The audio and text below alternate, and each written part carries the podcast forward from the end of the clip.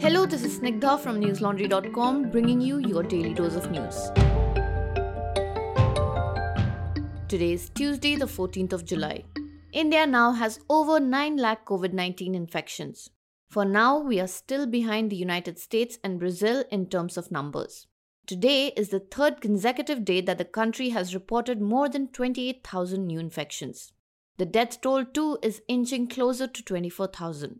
In the last two months, the two trends that have remained nearly unchanged in India are number one, an increasing positivity rate, and number two, a declining death rate. During the beginning of May, the positivity rate in India was 4.14%. This means out of every 10,000 people tested, 414 were positive. This number has now increased to 7.44%.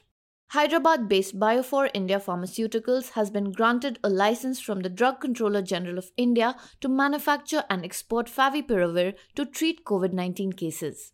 The company is already in talks to commercially sell the drug in India. Yesterday, Glenmark Pharma had slashed the prices of its Favipiravir, which is being sold in the market as Fabiflu. The Rail Bhavan headquarters of the Indian Railways in Delhi will remain shut for two days from July 14th to carry out intensive sanitization after some officials were found COVID 19 positive in the premises. Delhi has seen a significant turnaround in COVID 19 numbers. The city reported less than 1,000 new infections for the first time since June 1st. Delhi's Chief Minister Arvind Kejriwal said positivity rate and death rate are going down and plasma has been beneficial in bringing down the death rate. But Kejriwal warned people not to be complacent. Delhi University has agreed with Delhi High Court to advance its final year open book examination to August 10th. The exams will be conducted till August 31st. Also, Union Minister Ramesh Pokhriyal announced that CBSE results for class 10 students will be declared tomorrow. In Maharashtra, State Higher and Technical Education Minister Uday Samant reiterated the state government's stand that conducting final year university exams as per revised guidelines of the UGC will not be feasible due to the coronavirus outbreak. He said that the government was not against holding exams but was of the view that it would be improper to do so amid the outbreak.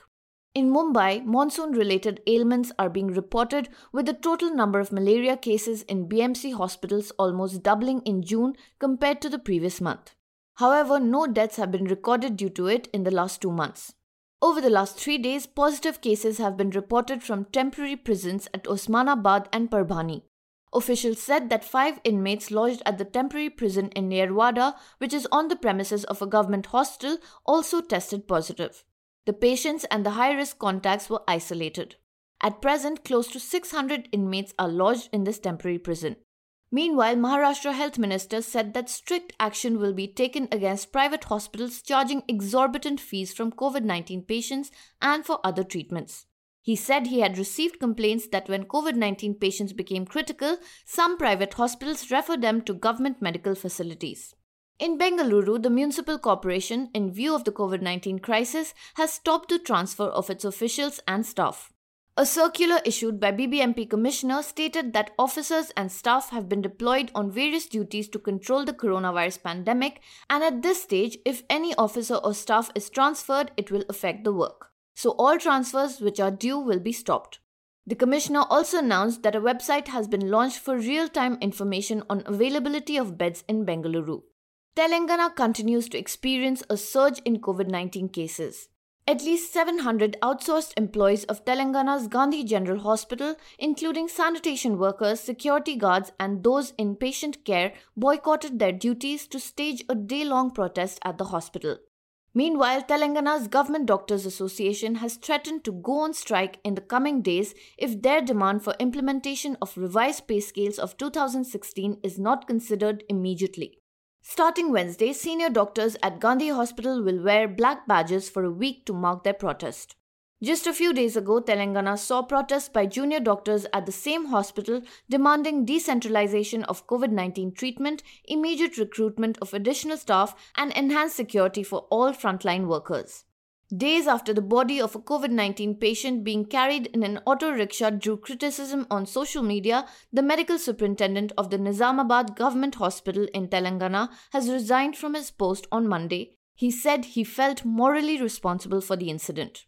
A dangerous concoction of an unknown virus, a broken healthcare system, double speak, and a lack of transparency is damaging Telangana. The question here is how far will a state go to protect its image, and does the impact of a global pandemic really mar this so called image? For the past few days, hashtag WhereIsKCR has trended on social media platforms in Telangana. Why? A few days after news reports surfaced of staff members testing positive at Pragati Bhavan, the office and residence of Chief Minister K. Chandrasekhar Rao, rumors began doing the rounds suggesting that COVID had not spared the Chief Minister. These speculations were fueled by KCR's conspicuous absence from the public eye ever since the birth centenary celebrations of former Prime Minister P.V. Narasimha Rao on June 28. The state is beset by a broken healthcare system, a government that appears to abhor transparency, and a press under attack. To find out more about what is going on in India's youngest state, do read Revati's report titled Attack on the Press and Doublespeak How the KCR Regime is Bungling Telangana's COVID Fight. You'll find the report on newslaundry.com. Dear listener, if you regularly listen to Daily Dose, you will know how often we highlight the increasing threat to press freedom in India. In fact, this is the third consecutive day that I am talking about it. A country cannot be free if its news institutions are constantly under attack. I told you yesterday about how Press Trust of India, India's largest and oldest wire agency, was recently called anti national for its coverage of the India China border issue.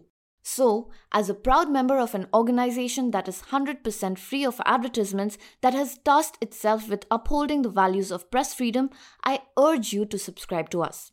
It is the only way we can keep doing what we do. So go to our website, see the work we do, and if you think we're doing a good job, pay to keep news free and subscribe to News Laundry. Thank you in advance. With the number of COVID 19 cases increasing in Andhra Pradesh, the government has started a drive to improve facilities at quarantine centers, COVID care centers, and at district and state level COVID hospitals.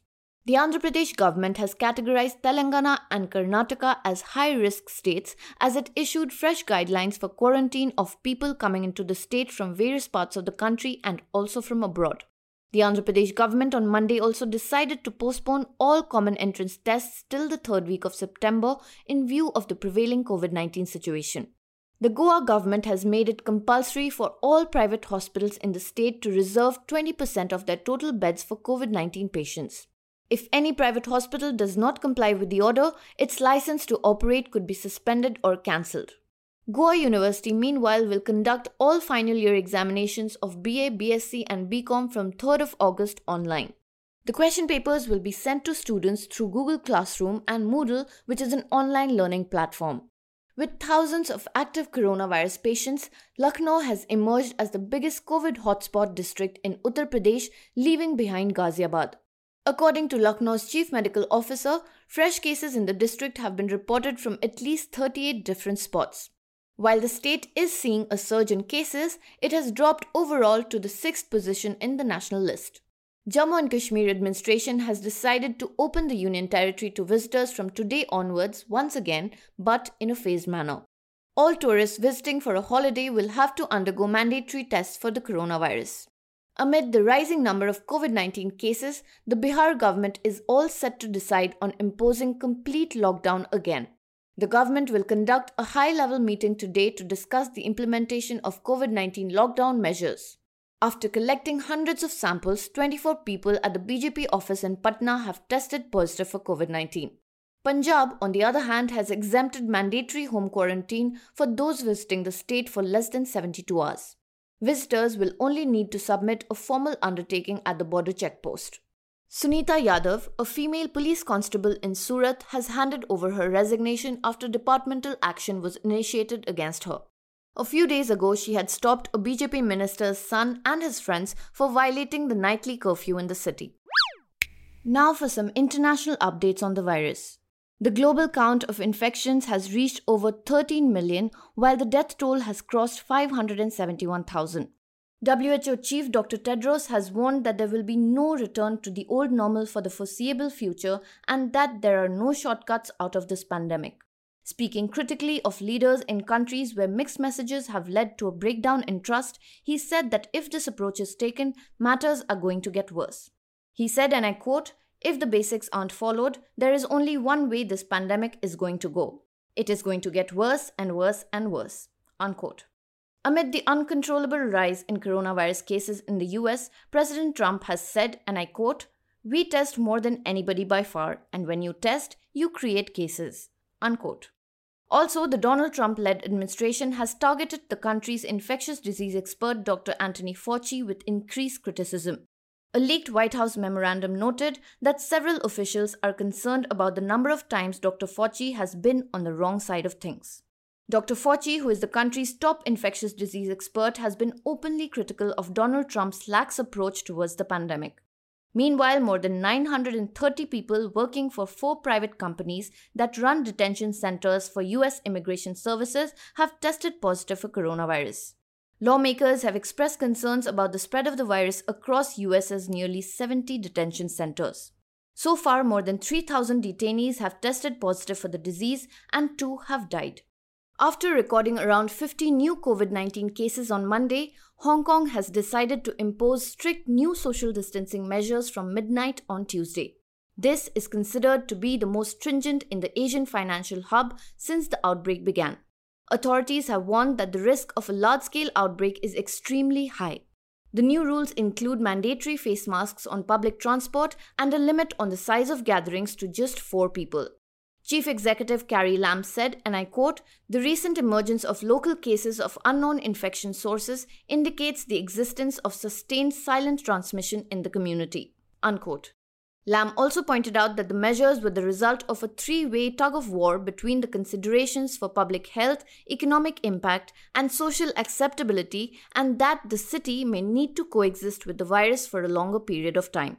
The United Kingdom has been strictly warned by experts to start intense preparations for a second wave of COVID 19 that has the potential to kill as many as 120,000 hospital patients. Senior doctors and scientists have said that without urgent action, a resurgence of cases this winter could overwhelm the NHS when the services are already stretched because of the flu and other seasonal pressures. Stephen Holgate, chair of the expert group, has however said that the risk of this happening could be reduced if action is taken immediately. Hammered by the coronavirus pandemic, Singapore's economy has suffered a record contraction in the second quarter, putting it on course for its worst ever slump this year. As strict curbs were imposed to fight the virus, the economy shrank 12.6% between April and June. It marks the second consecutive quarter of contraction, implying that the city state, which is one of the world's most open economies, has entered a recession for the first time in more than a decade. Attributing the contraction to a weak external demand amidst a global economic downturn, the ministry said that the massive second quarter drop in GDP was due to measures that were implemented from April to June to slow down the spread of the virus. Meanwhile, countries like Australia, Russia, Thailand, Mexico, and Germany continue to witness a spurt in COVID 19 cases, while in China's Beijing, no new cases have been reported for the last eight days.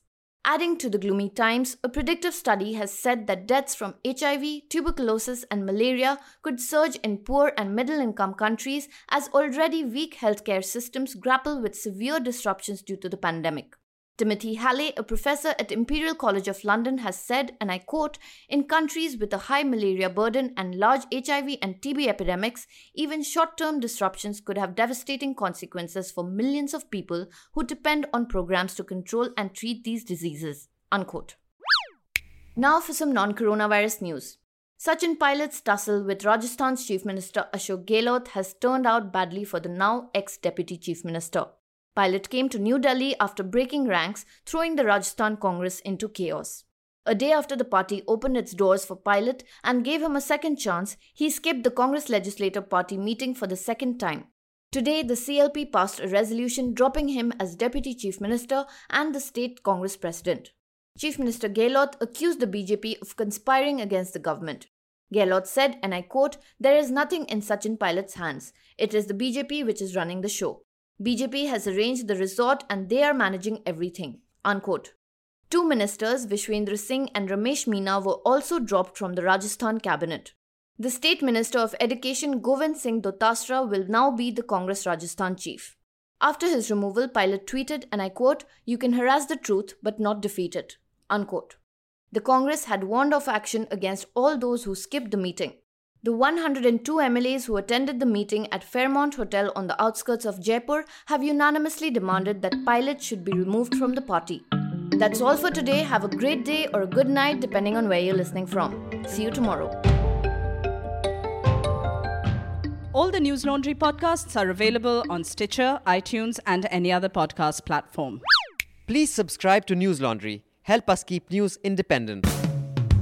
Catch all our podcasts on news, pop culture, current affairs, and sport, visit newslaundry.com. Follow us on Facebook, Twitter, and Instagram, and subscribe to our YouTube channel.